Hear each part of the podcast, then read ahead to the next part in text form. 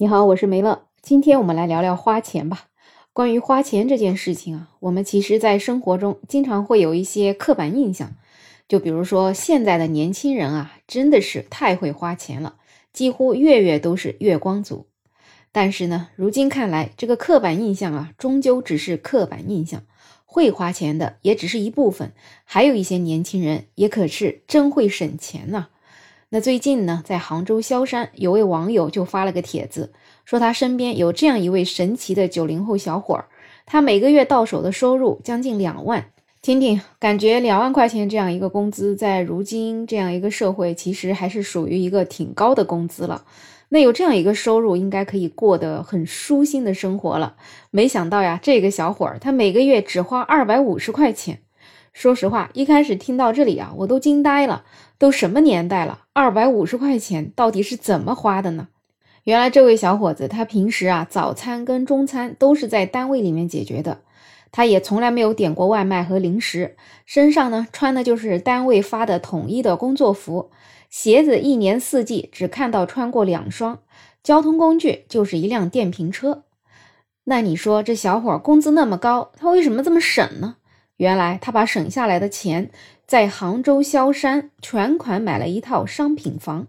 他的父母啊是资助了一点，但是主要还是靠他自己的存款买的。那发帖的这位网友也看过这位小伙的手机支付宝和微信钱包，就更加佩服，所以啊他就要把他的事儿发出来给大家看看，如今的杭州萧山年轻人都给节约成啥样了。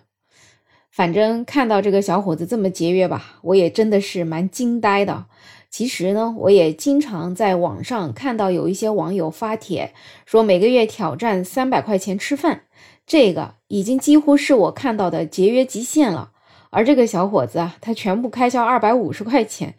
虽然说前面发帖的网友已经说了他每个月为什么只要花二百五十块钱，但是就还是总觉得这是一个不太可能实现的任务。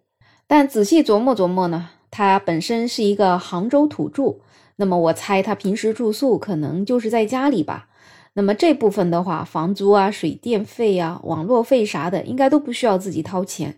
否则单单这一部分的费用，应该就是一笔不小的开支。加上他早饭、中饭又在单位吃，衣服又不用花钱，所以啊，这个两百五十块钱一个月，在理论上应该也能实现吧。但是你说这一个人他得有多强的自制力才能控制日复一日的这么节约呢？按理说我们现在这个网络购物时代，想要花钱那可不太容易了嘛，随便看个直播，刷个网页，可能就不由自主的开始购物了。而这位小伙年纪这么轻，他在这方面就有这么大的决心，真的特别佩服。我感觉他真的是个狠人呢、啊，也许就是能成大事的那种人。不过呢，对于这个小伙子过于节约的行为啊，也有网友说不能理解这种收入和生活水平严重不匹配的做法，人生好没乐趣，那以后有了结婚对象可咋办呢？我感觉这个也是替他多担心了吧。其实呢，说到人生乐趣，可能也就是见仁见智吧。有的人在花钱的当中可能能体会到乐趣，但有的人啊，他在省钱的过程当中，他也能体会到乐趣。就比如说看着自己的银行存款越来越多，那可能就会越来越快乐吧。而且说到以后结婚了咋办，这也想得太远了。他都全款买房了，以后这工资不就可以好好生活了吗？那也有人讲，挣了钱不就是用来花的吗？挣了钱不花，那这个钱可就失去它的价值了。但是你看看，人家最终还是花了呀，花了全款，买了房子，也许房子这样的价值更能保值吧。不过你还真没想到，对于他买房子这件事儿，竟然也有人批评他，说只看到了房地产在年轻人身上附加的病态的价值观，完全剥夺了年轻人的正常生活状态，省吃俭用只为给开发商攒全款。试想下这样的状态，国内的消费市场完全没机会活过来，扩大内需的计划已经胎死腹中了，指望消费欲望强烈的年轻人带动消费经济也是不可能的了。哎呀妈呀，反正对于这个评价呀，我觉得对人家年轻人的要求也是太高了。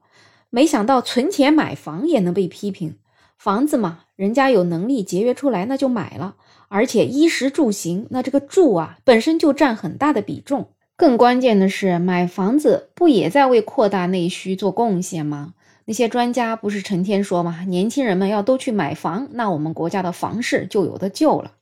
所以啊，我就感觉不要啥事儿都想着让年轻人来扛。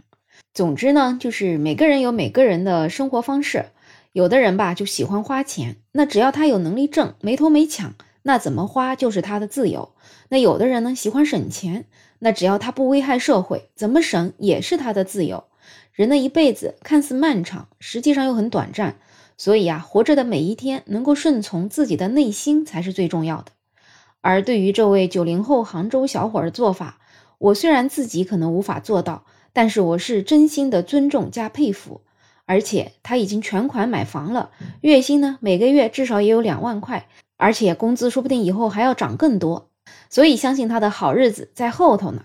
那不知道你在生活中有什么样的消费观呢？你是爱花钱的那种，还是爱省钱的那种呢？欢迎在评论区留言，也欢迎订阅点赞收藏我的专辑没有想法。想加入听友群的朋友可以加我，没有想法的拼音再加上二零二零，我是梅乐，我们下期再见。